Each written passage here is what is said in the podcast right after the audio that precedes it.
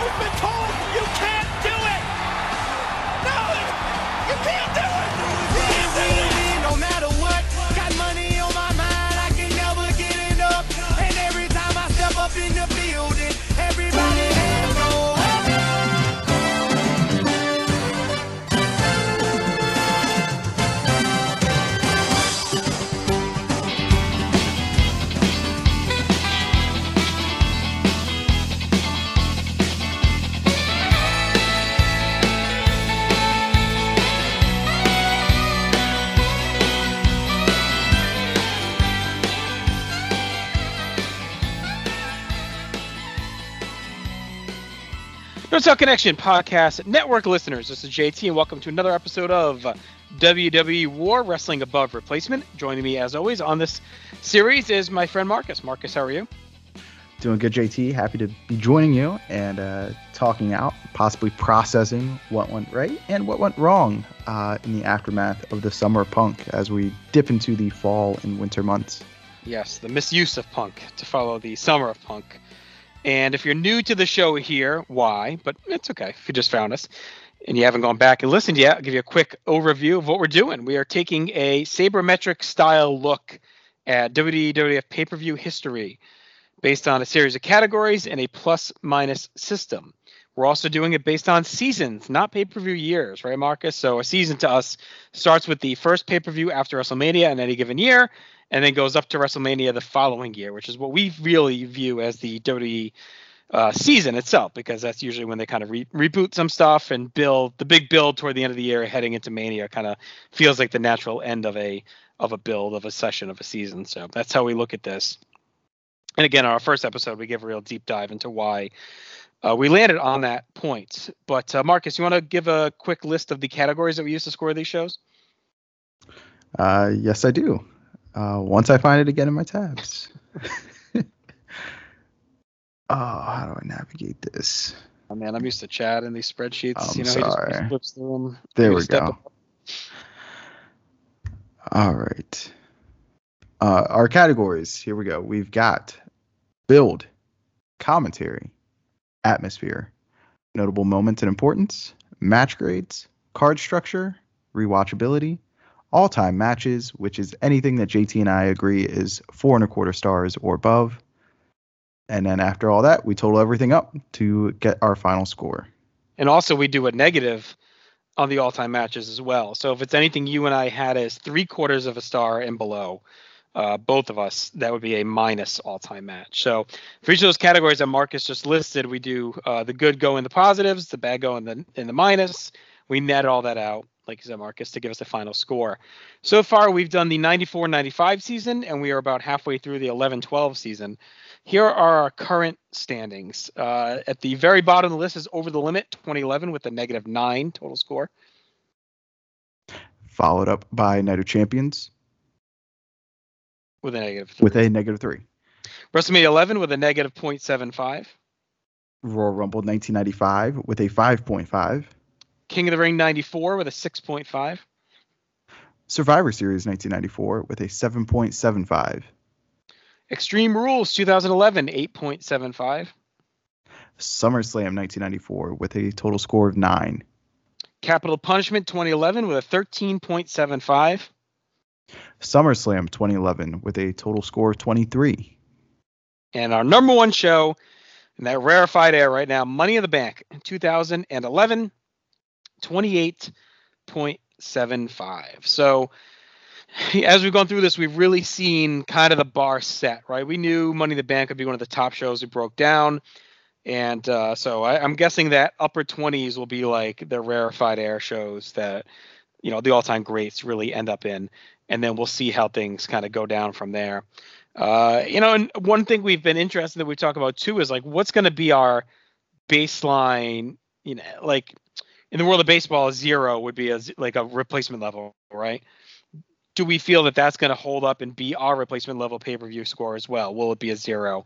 Will will we get a bunch of negatives to help balance out? Right now, I think our replacement level is more around like five ish, probably. Mm, yeah. Um, given where like Rumble 95 is and Kingdom 94, so that feels more like the midpoint, like five six. I'm curious as we go though if it'll taper down and become more like the zero to two or so. Right. And I look at a show like Capital Punishment 2011, which I think a lot of people new to the show might, or who didn't catch that episode, uh, might look at that's Capital Punishment 2011. Really? Um, but go back if you haven't and listen to it. Um, and again, like that's a chance where a show like that has a lot of opportunity to move up in the rankings Mhm. uh, due to a lot of those tangibles that we try to tabulate. And so I'm curious if a show like Capital Punishment, um, if that will like be above replacement level, if that will become like the new replacement level um, Right. as we get more shows in here. Yeah, yeah, it'll be uh, cool to see some of these other shows, and that's that's one of the benefits of the system we put in place is uh, crediting these shows that maybe don't have the best matches or maybe don't have the best storylines but have great matches. So by giving up these categories, pay-per-views that excel in certain areas, and we're going to see this by season too, right? Like everyone knows the Attitude Era lacks in depth of wrestling, you know, match grades, but excels when it comes to atmosphere and uh, storylines and moments. So like these things are all going to start to balance out a bit too. So I feel like it's a pretty good way. It's a holistic way to look at these shows. Without question. All right. So next up on our list here to get into uh, first tonight is Hell in a Cell 2011. And this, of course, follows Night of Champions, which is the last show that we talked about. And I, I, this was one I definitely did not remember much about going in, so I was pretty interested to check it out and to watch it. Took place on October 2nd, 2011, in New Orleans, Louisiana. And Marcus, well, actually, his, uh, commentators were Michael Cole, Jim Ross getting the call, and Booker T. Do you want to uh, walk us through the show and we'll hit on our match grades to get things going? Absolutely. Uh, we have to go with our dark match before we get officially started as Daniel Bryan defeated JTG. Mm, Uh, they went about eight minutes. random as it gets. uh, next up, uh, to start off the show proper, we have Sheamus defeating Christian. Uh, this match is an absolute burner, and I went three and three quarters, or I guess three point seven five. Yeah, I was a little bit lower, but I really enjoyed it as well. I went three and a quarter stars. Uh, this one definitely caught me off guard. I feel like it's one you really don't hear much about, but it was a really hot opener. The crowd was super into it. You know, we've been very high on Christian so far in the season. Obviously, it's been the whole Randy Orton feud so far, pretty much for him, outside of his title win over Del Rio. So this is him shuttling back down the card right now. Like he's been a main event level guy, even though they never really closed a pay per view or a show. Um, still, he was in the main world title feud with one of the top faces. But this is definitely him now moving back, and him and Sheamus feel like made the passing in the night a little bit. Yep. Sheamus working his way up the card, and this felt like a gatekeeper type match for Christian to put Sheamus over as he starts to inch toward perhaps being into the title picture year end or into 2012.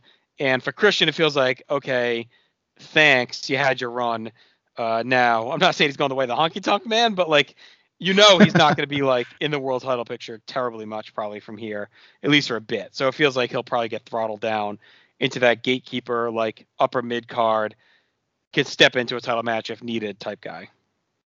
Yeah, without a doubt. But that's also the like the good thing about guys like Christian when you do elevate those guys who seem to be stuck in the upper mid card. Like Mhm. once you throw them into the main event and prove they can hang, or even if they do win the world title, um, like that that kind of rub stays on them for a really long time. Uh, and so you can use that immediately against a guy like Sheamus and, and use that to elevate. Um, and I think it works knowing that, uh, you know, where Sheamus is going to end up as the season progresses. Uh, but next up, we have Sin Cara versus Sin Cara, and that is Sin Cara Azul versus Sin Cara Negro. Um, I went two. Yeah, I did too, and it was kind of disappointing. I, I mean, that would like all of Sin Cara uh, Azul was disappointing, I guess.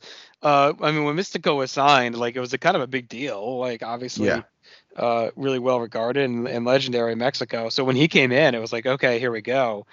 And they had big plans for him to kind of fill the shoes of Rey Mysterio, right? Like to be like the next big masked lucha guy that they could connect with the Hispanic audience that Rey Mysterio had been doing for years. They had already brought in Del Rio, so it felt like kind of they were edging that way. And he just never clicked for whatever reason. So they bring in Sin Cara Negro to do this feud. Um, and as we'll eventually talk about, he ends up taking on the uh, actual persona. when Sin Cara Negro is uh, run out of here, he actually ends up sticking around, taking on the original Sin Cara's role, and ends up having a much better run with it. But I agree, this was this was pretty disappointing. Um, so I went two as well. And, and just to give a, a quick explanation how we do our match grade. So we take an average of Marcus and I score, and then we round up to the nearest like quarter star. We consider a two and a half match grade to be replacement level. So however up or down that is from two and a half is what our point is. So for the opener, we averaged out to three and a half. That's one point better than replacement levels. So I get a one uh, toward our total. This one gets a negative half a star because it's rounds out to two, which is obviously half from two and a half. So Yeah, I'll be curious to track Sin Cara as well as we Mm. go along. Uh, like you said, he was uh, a big signing at the time, one of the biggest free agents available, and he's also one of the first Triple H guys brought in. Uh, once Triple H starts getting a little bit of say uh, behind the scenes with uh, talent being brought in, and I just kind of think that's a little bit of a, a timely topic here um, this month. Uh, you know Mhm. everything uh, with all the changes going going on and with uh, NXT and NXT 2.0 uh, 2.0 and all that good stuff. But um, yeah, I'll be curious to see uh, Sin Cara, and then when the swap does happen with uh, you know Hunico, Hunico uh, Mhm. becoming Sin Cara. Uh, but next up for the tag team titles, we have Air Boom with Kofi Kingston and Evan Bourne versus Dolph Ziggler and Jack Swagger with Vickie Guerrero. I went 2.75. yeah, I went two and a half. Again, I, I felt this was a little disappointing given all the talent involved. I really liked Air Boom as a team. Uh, you know, we've I think we'll see some pretty solid stuff for them as we move toward the end of the year. And of course, Dolph is Dolph, and even Swagger can go, especially in a match like this where he can be the base for Bourne and Kingston. But it just felt like it never evolved beyond just like a standard basic tag team match and just kind of existed on this card when it's a card that really could have used like these guys to step up and maybe deliver a heater uh, that you can look back at and say, okay, Sheamus Christian was good, uh, and here's another good match. We're really feeling it. Instead, just like didn't take advantage of the slot, and it just kind of was replacement level. Yeah, uh, it's exactly right. Um, good summary. I like to just a tick above replacement level, but uh, it, it's hovering right around there. Um, and that's probably me just being a little bit higher on Ziggler during this run. Uh, he is really, really good. Mhm. Um, and we're continuing to see that as the season treks along. Air Boom, kind of one of those thrown together tag teams, but they fit really well. And this run has been surprisingly longer than I remember it being. So I'm I'm very surprised and and and satisfied anytime we get to see an Air Boom tag match. They're a little bit of a throwback uh, for me to like a tag team from like the 80s or 90s. Uh, they're just pure babyface fire, and I absolutely love it. Uh, but next up, we continue with the title matches as our World Heavyweight Champion Mark Henry successfully defends inside the Hell in a Cell against Randy Orton. I like this a good bit. I went Mhm. 3.5. Yeah, I went three and a half as well. This this was a lot of fun. Uh, and Mark Henry continues this this you know awesome run. Won the world heavyweight title over Orton at Night of Champions. We love that match as well in the big moment where he won the belt. And it continues here. Like these guys have great chemistry. This is such a wonderful Orton year. like he is just on fire here in 2011, delivering big time matches with the title on the line. A good near fall. And then he finishes him clean again, just with the world's strongest slam. And then uh, you know, tries to basically Pillmanize him at the end, but Orton escapes. So yeah, this was a great match. I think it's Henry's run here at 11 is is something special, and we're seeing it play out. So these guys have wonderful chemistry. For the title change, you and I both went four. So this is a little bit, you know, behind that match in Night of Champions, but still really damn good.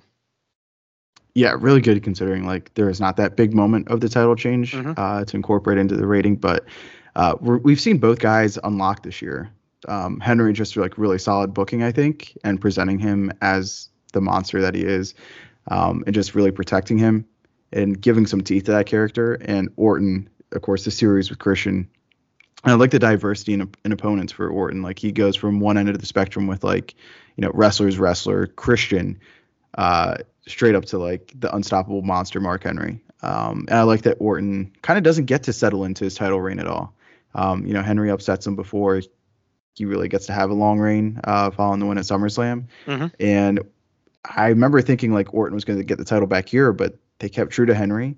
And I'm looking forward to see what's next for the world's strongest man. Um, and who else is going to be in the Hall of Pain? Uh, next up for the Intercontinental title, the newly debuted uh, white strapped Intercontinental title. We have a bit of an impromptu match as Cody Rhodes successfully defends against John Morrison. I went 2.25. Yeah, same. And I think it just continues this trend. I think one of the big words for this show right now is like under delivering on potential promise. So yeah, it's cool that he introduces the new design for the belt. Looked awesome. It was a throwback. And then Johnny Ace interrupts, says that Rhodes will defend right now against Morrison. And just again wanted more. Like here's a chance on a pay-per-view that is like has a glaring need for matches to fill it out. Like we know we have the two stud matches with Orton Henry and Sheamus Christian and potentially you know a big main event to come. But like these undercard matches are what make these shows, and they're giving these guys time. Like it's not like they're going out there and they get three minutes. I mean, like this match got what, seven and a half. Like that's fine. Yeah. Even the tag got almost eleven. The Sin both got ten. Like they're giving time to like tell a bit of a story, and it just feels like.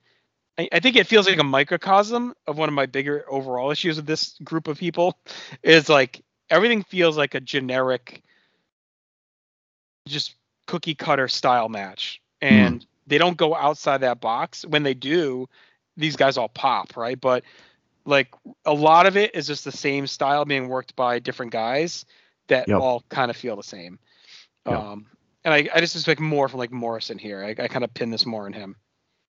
Yeah, I think that's one of the negatives we're seeing from the OVW slash FCW era trainees. Like, yeah, there's some stars that were produced, but when you get to like those mid card people, a lot of it's very cookie cutter. Um, you know, you can interchange a lot of these people. Um, and yeah, like one of these matches, like I, I keep going back to like this tag match. Like one of these matches though should have cracked three stars, and and none of them do. Um, they did well though, like wrestling the match like it was impromptu. I thought, um, but it's just not good enough to like. Right. Why couldn't have this been an announced match ahead of time, and these guys could have actually went out there and had a burner. Um, but well, speaking of burners, for the Divas title, Kelly Kelly versus Beth Phoenix.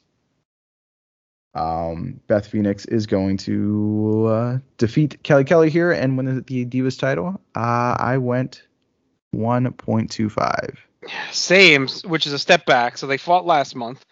We both went two. They fought at SummerSlam, which we really liked. Uh, we were you were at three and I was at two seven five. So this is the third straight pay per view match, and it's like a it's a facepalm match because we our big one of our biggest complaints about Night of Champions in Buffalo was that they didn't have Beth win the title in front of her home crowd. That was like horny for it, like they were ready to pop.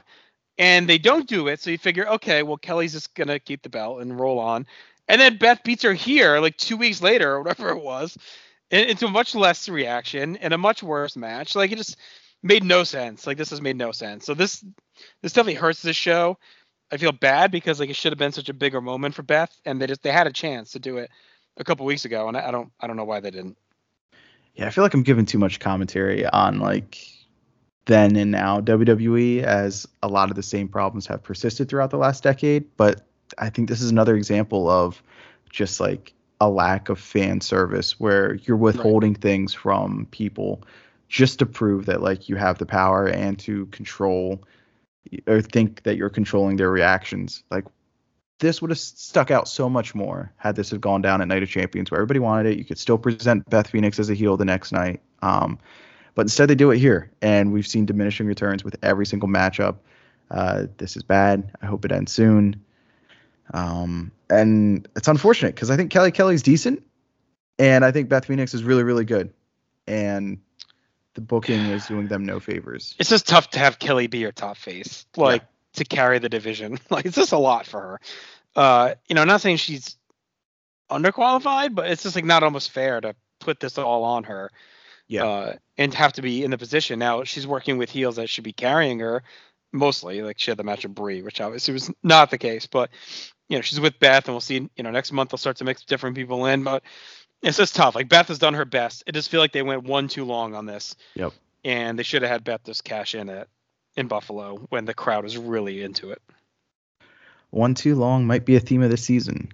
Mhm. Um, but in our main event of the evening for the WWE Championship, we have the first ever triple threat match uh, inside Hell in a Cell as John Cena, CM Punk, and Alberto Del Rio all square off. Del Rio is going to win the title from John Cena. Uh, I went three and a quarter on this.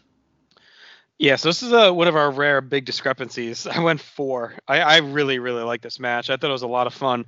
Uh, inside the cell, I, I thought Del Rio has been like bubbling for months, and to see him like get to step up and have this match here because he felt like he got shuttled a bit down Mhm. from a Orton and Christian, and then B Cena and Punk, and I felt like he kind of got lost in the shuffle a bit. But since the cash in, climbing ba- back up the ladder, uh, I just thought these guys really went all out, uh, and I liked the finish too. I, I'm glad they put the belt back on Del Rio. It's not gonna be a Punk. Like I think it's good because you can kind of do stuff with Punk and Cena without the belt being in the mix. You don't need it necessarily.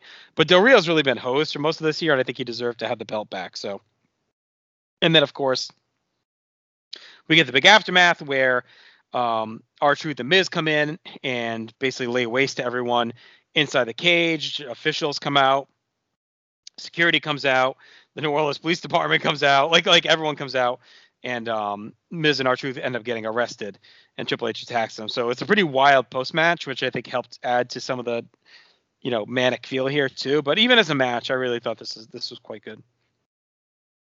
Yeah, it, it was okay. It, it was good. Like, I mean, a, a tick better than okay for me, but um, I don't know. Something's just something's just missing. Um, maybe it's I'm not as invested in Punk anymore. Maybe it's Del Rio has been simmering for too long, and they've waited too long to kind of pay off where he was at the start of the season. And Cena's just Cena during this time. Uh, Very consistent. You know what you're gonna get. Um, I did like the decision to do the stuff after the match with uh, Miz and R Truth, uh, because like, how do you move on from a Hell in a Cell? And I feel like you have to do like a pretty big angle, and the way they delivered the angle felt like it. So I thought that was a good way to kind of move on from, um, you know, the Hell in a Cell match. Yeah, no, me too. And it, it was a wild post match. I mean, if you're gonna heat those guys up as quick as they did, like that was definitely the way to do it for sure. Yeah. Okay. All right, you want to get into our uh, categories? Absolutely. Let me scroll down here. So for Night of Champions 2011, let's start with build. Uh, would you like to take the plus or the minus? I can do the the plus here. All right. Uh, so we had a few. We had Sheamus Christian, which I thought had you know built up well into this match uh, leading in. So that was we gave a point there. We also gave a point for the Sin Cara versus Sin Cara feud. As even though the match was disappointing, they still did a pretty good job uh, prepping and getting ready for those two to face off at the pay per view. And then also Orton Henry coming off the last month and getting the rematch inside the cell felt pretty good. Um, you know, we didn't give a point for the main events, which I think we all, you and I both felt it, it felt kind of clunky and thrown together. Um, just kind of here are the top three guys, throw them in a match. And then Mhm. Doing it inside a cell, which you'll get to in a second, always feels forced. Like, well, it's October. You must be ready for a Hell in a Cell match versus, you know, the gimmick feeling earned, right?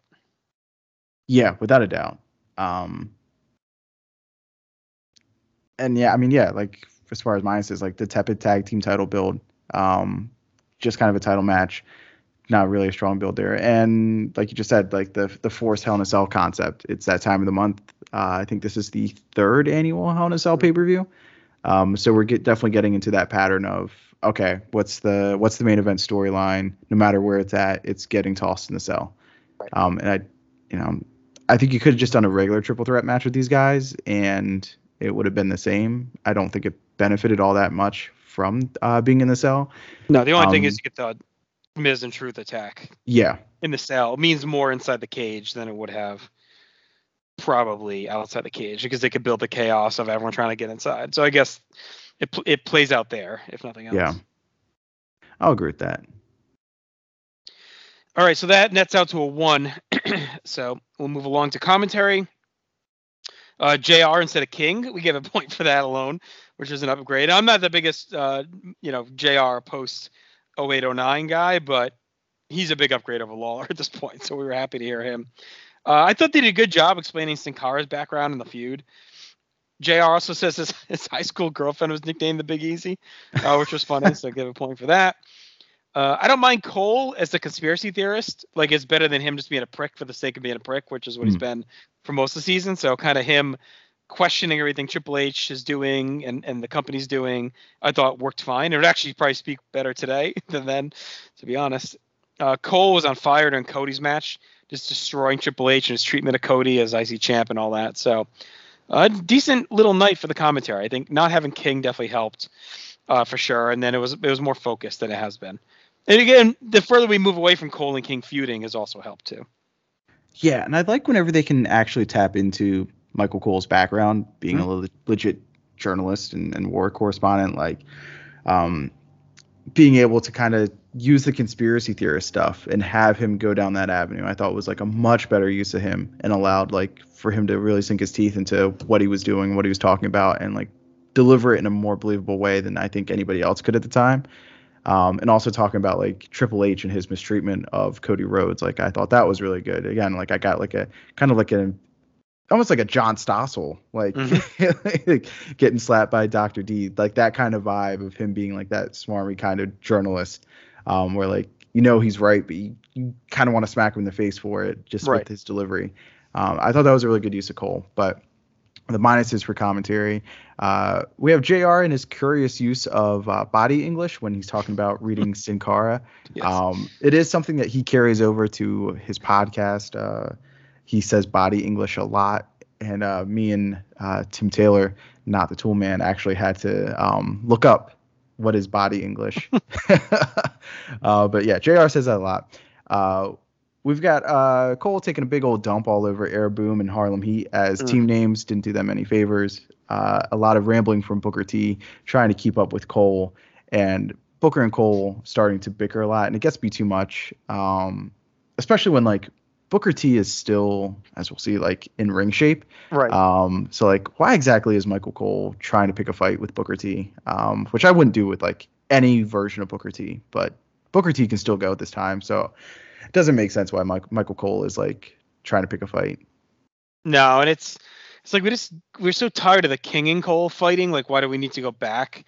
And I know it's- it it seems hypocritical because we all lust and and romanticize Jesse and Vince and Gorilla and Bobby, who are very antagonistic. Um, but this just feels like it's not earned. You know, it feels forced. It feels fake, which is a problem for much of modern day dirty. But um, Gorilla and Bobby felt natural, like and it felt like them Mhm. being themselves. And same with Vince and Jesse. Like Cole's like trying to be a extremely homeless man as Jesse Ventura, right? With the conspiracy stuff and the anger and like all this, right? And it's like Booker can't really go back at him. It's just I don't know. The whole thing is just weird.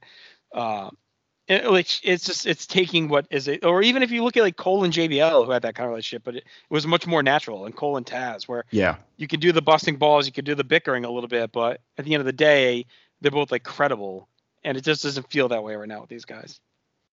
Yeah, you definitely need like that rapport and that natural relationship and chemistry, and, and I just don't think Cole and Booker had it, and I don't know if anybody's really going to have it for Booker um, outside of Kevin Nash and TNA.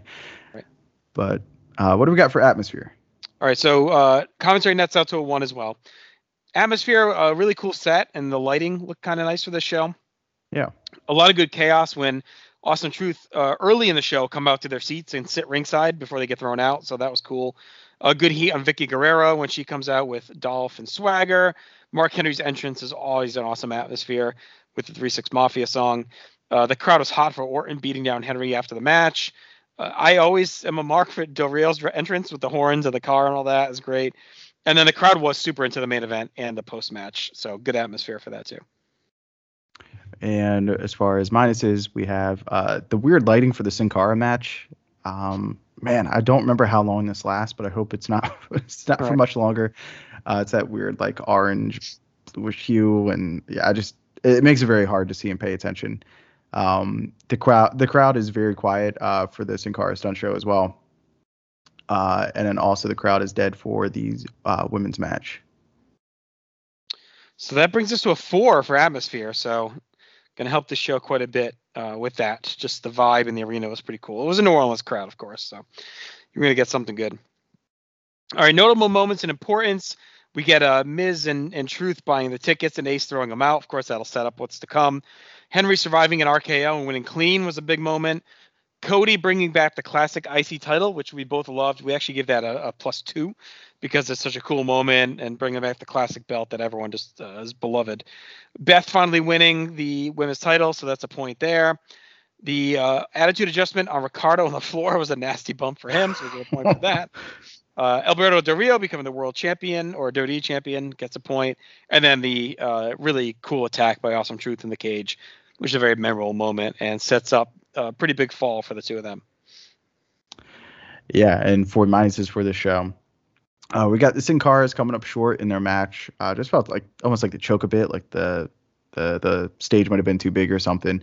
Uh, Ziggler and Swagger, which should be a pretty natural pairing uh, mm-hmm. with Vickie, they feel lost already especially with like no real build going into their uh, tag team title match. We've got Orton taking uh, Henry's heat, which we talked about Mark Henry being red hot. Um, but Orton like takes his best stuff and he just runs away. Uh, we have the Intercontinental title match being overwhelmed by commentary.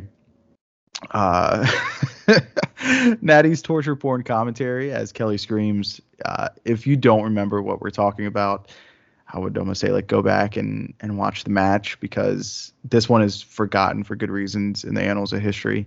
Um, all time bad segment in a match. Right. Basically, it's Beth just torturing Kelly in the ring. She's screaming and Natty's like getting off to it on commentary. It's it's a it's a mess. yeah. Um, we mentioned it earlier, but waiting uh, one show too late for the Beth Phoenix title win, mm-hmm. and Punk loses yet again. Right. So we followed up the big hot, red hot Summer Punk with him getting uh, beat right after his big win at SummerSlam, losing again at Night of Champions to Triple H, and then uh, losing here uh, in this match. So we're now three consecutive losses for Punk since he beat Cena twice. So That'll no bueno. Him. No bueno. So we give a point for that total. Uh, all right, match grades all netted out to 1.5. Card structure, we liked the good long opener, and we liked the through line of awesome truth throughout the show, which gave a good chaotic feel. And we didn't have any minuses really for card structure on this one. Yeah, no minuses. I think uh, given the matches of the evening, everything was lined out uh, and laid out really well as far as card structure.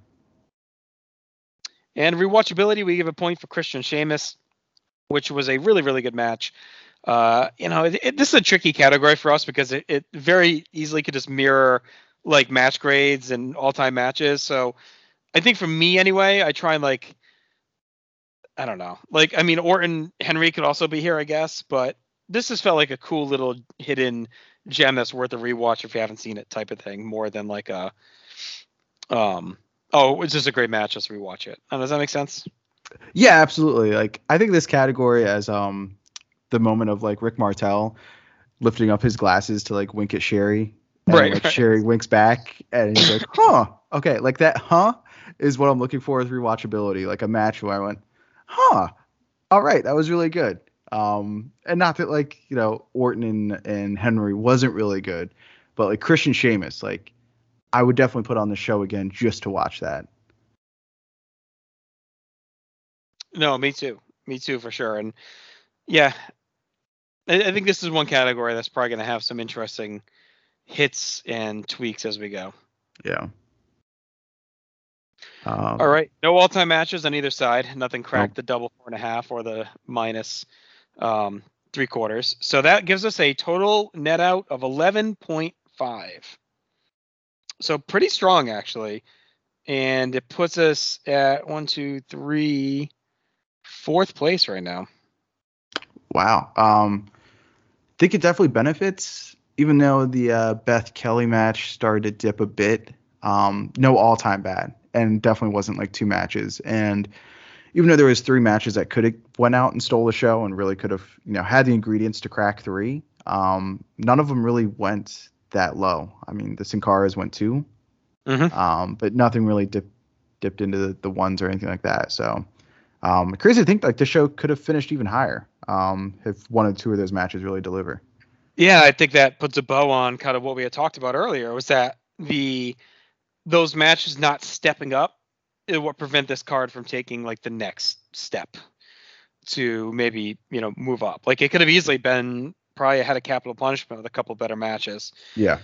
I, I think what equally hurt and helped this show was that there just wasn't a lot. like like we didn't have a ton. Like you look at some of these shows we have a lot of pluses and minuses, and just wasn't as many here because it was just kind of a just kind of a show. And what really helped it was that atmosphere, the New Orleans crowd, um, and some of those things we really enjoyed and picked up on helped this uh, go up. Because without that, it's a very close to replacement level show. Like it's a bunch of ones and twos uh, across the board. So that that atmosphere really ended up helping things out.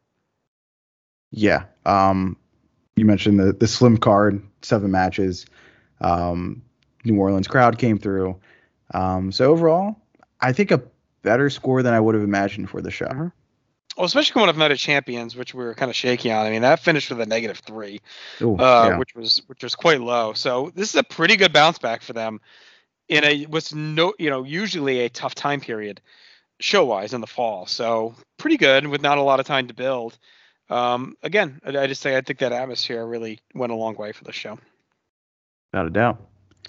All right, before we do our second show, real quick, North South Connection Podcast Network has tons of content coming at you almost each and every day. A lot of it across the world of wrestling. A lot of it is very evergreen type content like this, where you can, even if you're going to put it aside for a couple weeks and come back and catch up, we'll be here for you. It, it looks at deep dives, different kind of, you know, nerd level stuff that we really go in and look at the minutia, kind of the forgotten moments, whether it's ruthless aggressive podcast, looking at the, you know, ruthless aggressive era of WWE, extreme throwaway dance, going through the history of ECW. And then we have a couple shows on hiatus that should hopefully maybe be leaking back into our world in 2022. TNA Never Dies, Wrestling Warzone, just covering all sorts of different periods. We have modern day AEW, modern day WWE covered as well on various podcasts. We do some sports, do a little pop culture, and uh, get some other stuff in the works as well, Marcus. Uh, you know, one of my new shows I've been doing, Behind the Connection, is where I kind of just do a sit down with various friends and acquaintances. We throw on some wrestling and just kind of shoot the breeze for an hour or so, hobnob, as some may say, for a little bit, and just kind of open things up. And we have some cool new ideas coming in the new year as well. On the top of that, shows like No Holds Barred, now entering the Royal Rumble, just tons of cool stuff that I'm super proud of. And as we wrap up 2021, I've been very uh, pleased to continue to really hit the mark with a lot of these shows and uh, the content generated, the dedication that everyone brings uh, the consistency that everyone brings is is just really greatly appreciated, uh, and we look forward to our third calendar year here at the North South in 2022. Anything you want to talk about? Uh, yeah, over on the soon to be named network, I do a podcast with my best friend Tim Taylor. Uh, it is called Final Wrestling Place, where we put the nouns professional wrestling into the good place or the bad place based on an arbitrary system of red points and green points. Um, and also viewer's choice right here on the North South Connection. Uh, my wrestling schedule permitted uh, after every WWE NXT for now and uh, AEW pay per view. Uh, myself and Tim will tell you uh, what to watch and what to skip. And uh, as a side note, I'm really looking forward to uh, the next year for NoSo. Um, we have a lot of things returning. We've got a lot of shows continuing into the next year. I'm looking forward to following those projects and um, looking forward to the new ones as well. See see what the new year brings. Absolutely, my friend. Absolutely. I believe this may be uh, one of the last shows to air this year, I think, on the feed, this episode of War. So exciting stuff. New Year's New Year's Eve. This is dropping as you listen to it. So probably you listen to it in 2022, I guess. But New anyway, Year's evil. I, dig- I digress. All right, why don't we head off to our next show, and that is Vengeance 2011.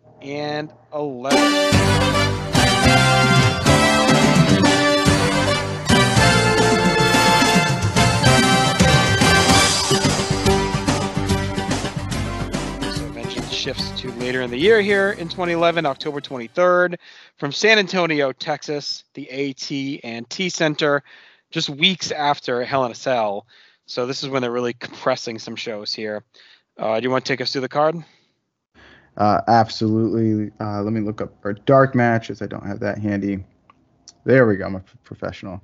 Our dark match, we have, oh, return match from SummerSlam as Wade Barrett defeats Daniel Bryan uh, in five minutes, Bryan, the king of the pre-show, all of a sudden.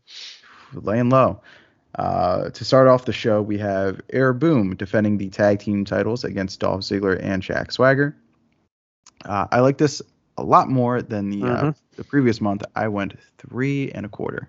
Yeah, I gave it a three. I agree. It was definitely a, a step up from the month before, which felt like uh, just kind of going through the motions and not as in tune. This was set up to be a very big night for Ziggler, so you could tell he had his working boots on to really show off. And it just felt like it had more energy here in the opening slot than last month, where it was kind of a few matches in. It felt like everyone's kind of waiting for maybe the bigger stuff to start popping up. Here, it feels like they're out there to get the crowd revved up, and they do a much better job in doing so. Yeah, can't agree more.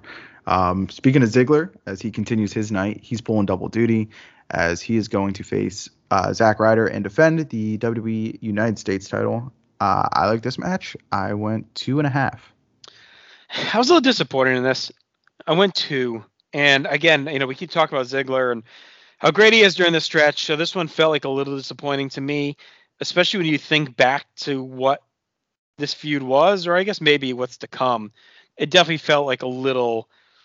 I, I was disappointed. I was expecting more. This is a big chance for Ryder, Ryder, something like he hasn't had a lot of here yet at this point. So it felt like here's your chance. You've been on social media building this gimmick. Run run your mouth a little bit. We're giving you a big match, and it felt like they just didn't really click. Uh, you know, part of that maybe was Ziggler going double duty. Maybe he was a little gas, but he's got the cardio. I think he's probably okay. Um, it just felt like it felt like a very early appetizer in what could be a pretty good feud, or at least eventually build to a big moment of Zack maybe cashing in and winning the belt. And I'm I'm fine with them not doing that here because I think it should be more built than just like the second match in this back to back. I think it should be a little more earned as a moment. So I was fine with him not winning. Uh, but they only go six minutes, so it just it, to me just never really got going. Yeah, and I think there's a little bit of story here um, with like Ziggler and Swagger where they can't get the job done as a tag team, but Ziggler by himself kind of looks like you know a bit of a world beater, like Mhm. like the best wrestler on the roster. Um, they only go six minutes, uh, that being Ziggler and Ryder. So yeah, it feels like there's a lot more in the tank. I know there's going to be, but um, kind of can't believe like we have to wait as long as we do to get to that point. Like Mhm. this feels ready to ready to burst a lot sooner. I agree. Yep. Uh, our next match for the Divas Championship, uh, Beth Phoenix is going to successfully retain the title as she defeats Eve Torres. I went two and a quarter. Same. Uh, so this feels like a bit of a bump from last last month with Kelly out of the picture.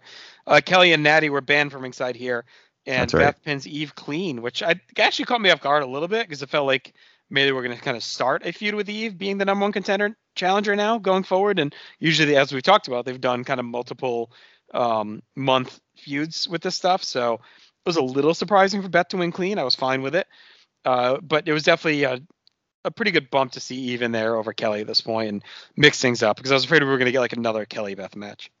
Yeah, a welcome change, and Eve has also kind of been like bubbling during this time, so it's nice Mhm. to see her get rotated into the title picture. Agreed. Uh, our next match is Sheamus versus Christian. A tick below uh, the previous show, I went three. Yeah, three as well here. It definitely did feel like uh like I feel like the first one caught us off guard. We had no expectation and it popped. And then this one felt like we had high expectations coming in and ended up like under delivering just a bit. Like it is, it didn't build on the previous match as much as I would have hoped. Uh, but maybe that night was just kind of magic with these two. But Shane, uh, Sheamus wins again clean. So like we talked about, he's clearly on the come up. Christian puts him over two straight shows. Uh, does a nice job of setting Sheamus up for more of a push. So again, yeah, th- this worked well, nestled in the middle of the card here.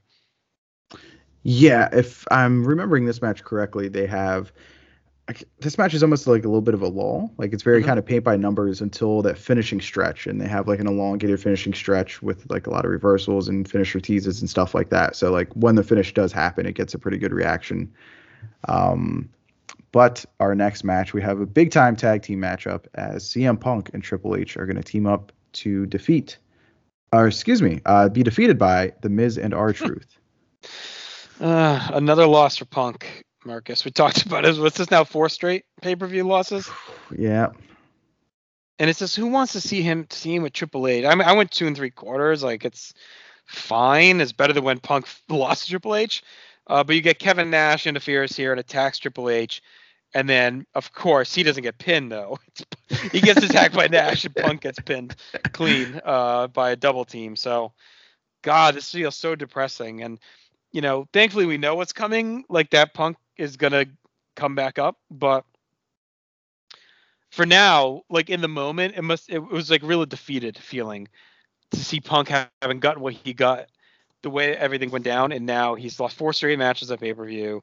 He's you know playing the jobber role to the, you know when, when they'd have the old uh, Orient Express versus Ronnie Garvin and Dale Wolfe team, Dale Wolfe. kind of get the name and then the bum. That's how they're treating him right now. He's basically Triple H's like he went from being Triple H's main antagonist and making fun of him to being like Triple H's bitch boy. And like this isn't just things that people say to shit on Triple H, right? Like there's a some of that is invalid over time. This is not one of them. Like oh, he has yep. put Punk in the shine box through this whole run, and it, he siphoned his heat and completely stuck him in his pocket so he could build his feud with Nash. It's it's how it went. Like he cost him the title. Nash cost Punk the title at SummerSlam to help set up his issues, you know, with Triple H. Triple H beats him at, at Night of Champions. Then Punk is the fall boy in Hell in a Cell. And then here we are again at Vengeance, and he's taking the fall so Triple H doesn't get pinned. Yeah, and to me, like maybe this is uh, you know better suited for uh, like Pete or uh, Pete the tweet or uh, Chad to comment on or anybody else super informative on um like Crockett. But to me, like this is what would have happened if like Dusty Rhodes and Magnum TA would have stuck around as a team. Like Right.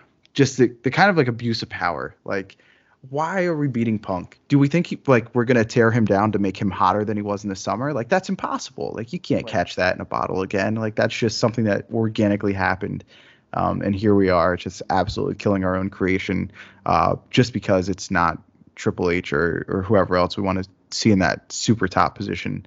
Um, I went two and a half on the match, and at least two two of that is dedicated to Kevin Nash.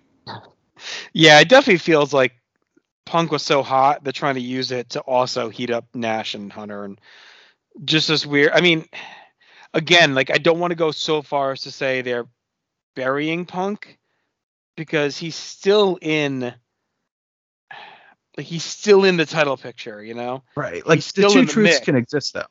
Yes. Like like I he's just don't think being he's being buried. buried, he's he's being completely misused. Yeah, they- like maybe that's a that's a better uh, summary of what's going on. Like he's featured well, he's presented well, but like the actual use of him is awful. Like he should be beating people left and right. But anyways, uh, more on that in future episodes as the season continues. Next up, we've got Randy Orton defeating Cody Rhodes. Uh, this is a non-title match for the Intercontinental or non-title match involving our Intercontinental Champion. Uh, I like this match. I went three stars. Yeah, uh, I went three as well. Orton, of course, has been on a red hot run, and he carries that in here, which was good. Um, you know, as he dips back down the card just a little bit, kind of like Christian did um, after his Henry, you know, Christian feud and Henry feud. This is a much better match for Cody than than last month, so it was a good spot for him to be in, and uh, you know, Orton wins a match. Yeah, and I like Non-title. and I like um, I like how we always thought it was going to be Orton and DiBiase spinning out from Legacy, um, and those were going to be like the two the two like butting heads for Mhm. the next decade or whatever. And instead, here we've got Cody in the position. Uh, Cody has been the one to really take the step up, uh, and it feels like Cody's closing the gap a bit on Orton. Um, thinking just thinking back to like what we yet to cover uh, around WrestleMania 26 and the big gap between him and uh, Orton at that time, and later on, like the gap's closing a bit. Like he's still got a ways to go, um, but he's much closer to being a rival to Orton than before. Um, our world heavyweight title for uh, title match of the evening is the Big Show versus Mark Henry, and this one is going to go to a no contest as we have the super duper big time ring explosion off the superplex. Uh, I went 2.75. I went two and a half, and yeah, that's really the spot of the match, the most memorable part of the match, uh, where we and one we hadn't seen in a long time. Like I, you know, always remember the Brock and Big Show one, but have they have they done it again since then? Like I don't remember one that really jumps out of my mind. Uh, that pause. So this was it didn't feel like it was coming, so it was cool. Like it really was a Yeah. nice shock, and it's always fun to see with the ring goes down, collapses, the ref falls out of the ring. Like all that stuff is always really cool. Um, and I was fine with this not having a finish, so you could set up the next month uh, without Show having to beat Henry or without doing multiple times where the champion beats the challenger. So I thought it was a cool way to do it. That feels like it's okay. This felt realistic in some way. Um, and it also sets up Show to get another shot because the ring bell malfunctioned and he shouldn't be screwed out of a title match because of it. Uh, it does end Henry's hot streak though to me. Like his matches with Orton and um, you know were just way better so far. So you know, and even the match with Sheamus at SummerSlam I liked better than this. So I feel like he's you know sliding a little bit, but I'd pin that more in Show than him. Yeah, and they're kind of putting him like through the same ringer that Orton went through, where Orton went through like a wrestler's wrestler. Now Henry's a champion, and he had to go through the wrestler's wrestler and Orton, and now he's facing his own monster in the Big Show, and it's like okay, he's immediately being tested, um, and like he hits a wall here, and they do justify it with this super huge spot. Like they waited eight years to you know bust that out again, so I thought that was like a perfect use of that. Um, but yeah, it it is starting to just trend a little bit downwards. Agreed. And in our main event of the evening, uh, in a last man standing match for the WWE Championship, Alberto Del Rio is going to successfully retain the title against John Cena. I went 3.25. Yep, same. Again, pretty good match. Pretty much the same as the guys delivered. I was glad to see Del Rio retain. Uh, I, I didn't want to see like continuous um, hot potatoing here at this point. Like I Mhm. feel like we've done it enough now with Punk Cena and Del Rio, where let's let Del Rio. You know, obviously you would think the end game is to get it back on Punk. You would assume so. Let Del Rio build some heat and feel like he's got a bit of a reign going on instead of just continuously bouncing back and forth, back and forth. So I was glad Del Rio won this uh, and have Cena lay down. I think that worked out well. And again, yeah, it was a pretty good brawl. And you got Miz and Truth uh, getting involved again too, so they they play a role in the finish.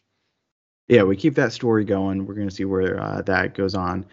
Um, but also, like, these guys have this last man standing match really all over ringside, but also a good bit is inside the malfunctioned ring, uh, Mhm. which I thought was a, a nice little touch to this matchup. Yes. So, cool note there. All right, so why don't we go ahead and get into our uh, grades here? I'm sorry, so that boil that down. So that gives a match score of two and a half. So replacement level overall, which is pretty good compared to some of these other shows. Mhm. Um, when you when you really net it all out, so pretty solid. So let's get into our categories. So for build for Vengeance, the pluses were a big night for Dolph by having him come in with two belts or one belt and be in the title picture. And then uh, the women's feud, uh, which has been long running, and you had the attack earlier. That was part of it. Show and Henry was well built coming into the show. And I, I enjoyed Triple H, this part of it, like him crumbling under the weight of being COO and finally kind of snapping and, you know, having having it out for Awesome Truth and everything else. Like that piece has been okay. It's Yeah. just really his interactions with Nash and Punk that have been overwhelmingly uh, suffocating. And then uh, the Hall of Pain, obviously Henry solo with the Hall of Pain has been awesome, and Rhodes Orton has a lot of background to it too when you look at it all with the legacy, like you mentioned. Yeah. Um, in the minus category, we got CM Punk feeling. By this point, he's almost just another dude. Like Ugh. you do remember how hot he was a couple months ago, but Mhm. Um, he's not being treated like that superstar anymore. And a weaker build for the W title match between uh, Del Rio and Cena. Yep. So that gives us a four, which is a pretty good score for the build. Yeah, especially considering like the close proximity the show has compared to uh, Mhm. Hell in a Cell. Yep. All right, commentary, a rare case here. Maybe the first one ever. We had nothing positive to say about the commentary on this show. Yeah, nothing positive. That doesn't mean there wasn't anything good, but like that also means it's replacement level. Like right. so Nothing it- brought it up. right, nothing brought it up. Um, as far as what brought it down though, uh, we've got we got the King back, um, which just that alone is such a step down from the previous uh, previous show's commentary. Mhm. Uh, Cole and Booker they continue their bickering and they get to it like right away. Um, Cole's taking another big dump all over Ryder's internet show. Uh, Z True Long Island story. Constant Twitter talk. Um, we can talk talk about that in a little bit. Uh, Cole takes another dump on JR, who's not there this show. And no mention really that Cena and Del Rio are working in the broken ring. You would think that's something that like they would point out and discuss, but they really don't give them any credit or really add to the fact that like any of that action is really going down in the ring. Just a bad night. The the Twitter talk is like so fucking frustrating, and it, it it's something that carries on throughout the rest of the season. Really, they had just fallen completely in love with Twitter at this point, uh, as it really started to break out. And I mean, this is around when I signed up too. I think it was in early 2011. So this is like kind of peak early adapter era Twitter. Not early early adapter. I think it started in what like 09, but Yeah. um 11 is really where it's starting to catch on as a thing and they are just all in on it like they talk about it all night. They're flashing the tweets. Cole keeps referencing twitter. Who's tweeting what? Who's talking about what? Who's trending? It's just like all over the fucking shows and it just gets so um aggravating. And i get why they were so in on it but man it gets old fast and it's just like constant. So to me that was like a big detriment to a lot of the show. Uh, we're back to also like asshole cole this shitting on JR, shitting on Ryder. Like just doesn't get over anything when he's so negative about everything. Back to him and Yeah. Booker bickering. King's back. It just yeah, it just- it just felt very disappointing. it's almost like is I you can't blame like Lawler coming back, but like you insert Lawler back in here, and Cole immediately like regresses. Like he, Right. I feel like he took a huge leap forward the previous show with like the conspiracy stuff and the journalist stuff that we talked about, and now it's just right back into that old form. Um, just made for a really frustrating night, and yeah, their inability to make Twitter seem like a natural part of the show. Instead, it's like hitting you in the head with like a, a big time like hammer, like one of those carnival hammers you win that's like inflatable or whatever. Like Oh, that Doy Cat in WrestleMania arcade game. yeah. It's, it's, like so- instead of being cool, they're trying to be cool. Yeah, and like that's the thing about Twitter specifically. Like I felt it's kind of like um it's kind of like the cool kids table of social media. Um you know, you know, uh, definitely has its faults, but you know, compared to, to Facebook, Instagram and other platforms like you know, Twitter is like probably one of the cooler things that um, you know, WWE could associate with and they just they just make it like not want to like they make me not want to go check it out. Like I want no part of that just with the way they're like presenting it and constantly talking about it. But they just didn't understand it either at that point. Yeah. Could tell.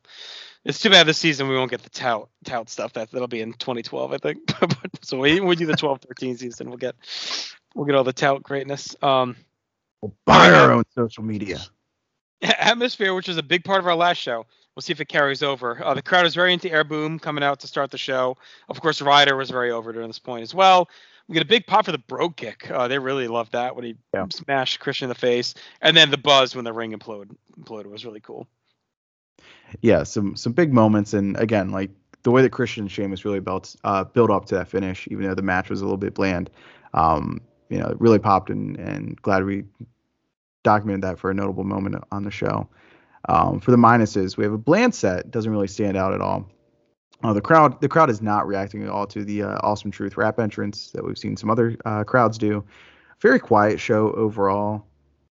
Uh, and then the audio seems off, or or just really that like the crowd is that low, Yeah, and didn't have that same buzz that um, Hell in a Cell had.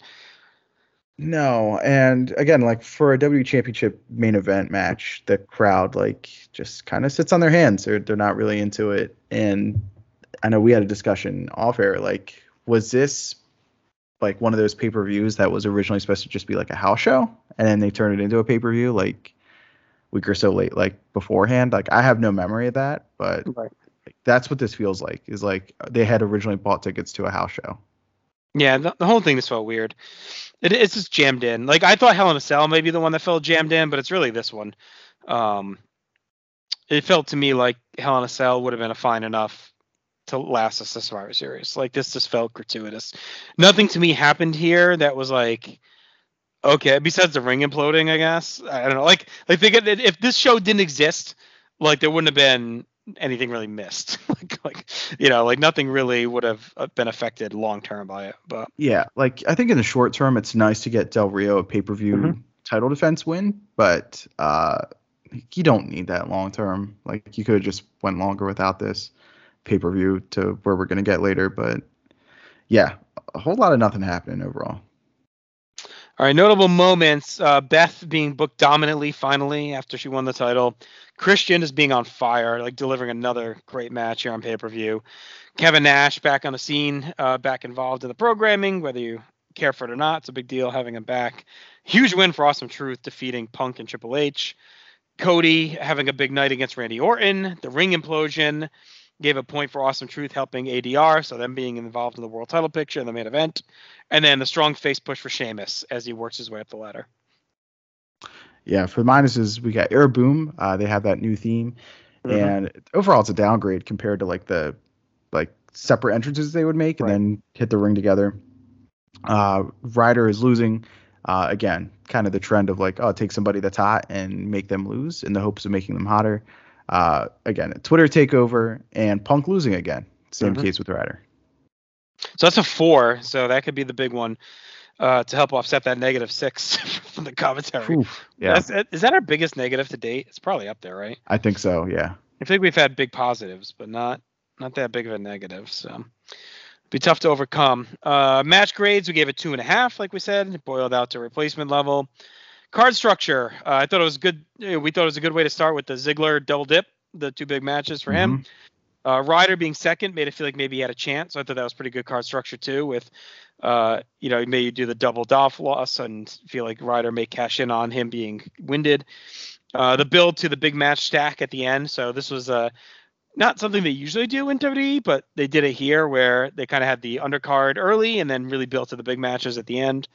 And then the ring breaking in the middle of the show made it feel more like an accident than planned by not having it in the main event.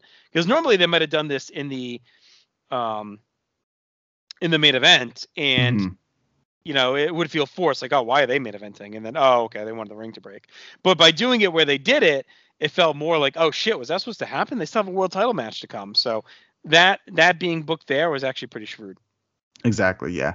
And um only minus really kind of like takes away from that because like on the opposite end of the coin, you do still have one more match to go and it's like your biggest match of the night. Uh so for a minus, we have making the main event happen in the broken ring. Uh kind of took away from what they probably could have done. They, they probably could have gone you know, another quarter or half star higher with that last man standing match, but um, you know, the broken ring giveth and the broken ring taketh away. all right so that's a three for card structure and rewatchability uh, we gave a point for the ring break which is a cool really cool moment. And then we gave a point for dolph's double duty. Like you know he, he opened the card he started hot by bringing us two title matches. He works almost 20 minutes across those two matches um, and carries the load really in the tag match for the heels as well. So it was a cool cool to see him to kind of be maybe like a poor man's bret hart here in 11-12 with getting the double duty work.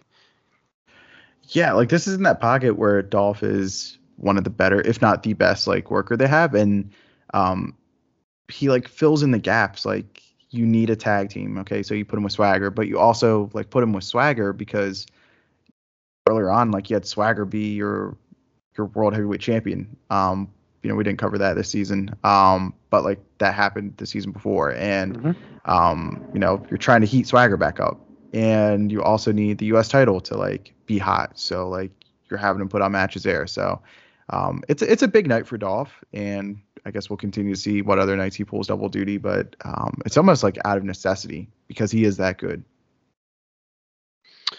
All right, so that's a two for rewatchabilities. We didn't have any zeros there or any, any minuses there.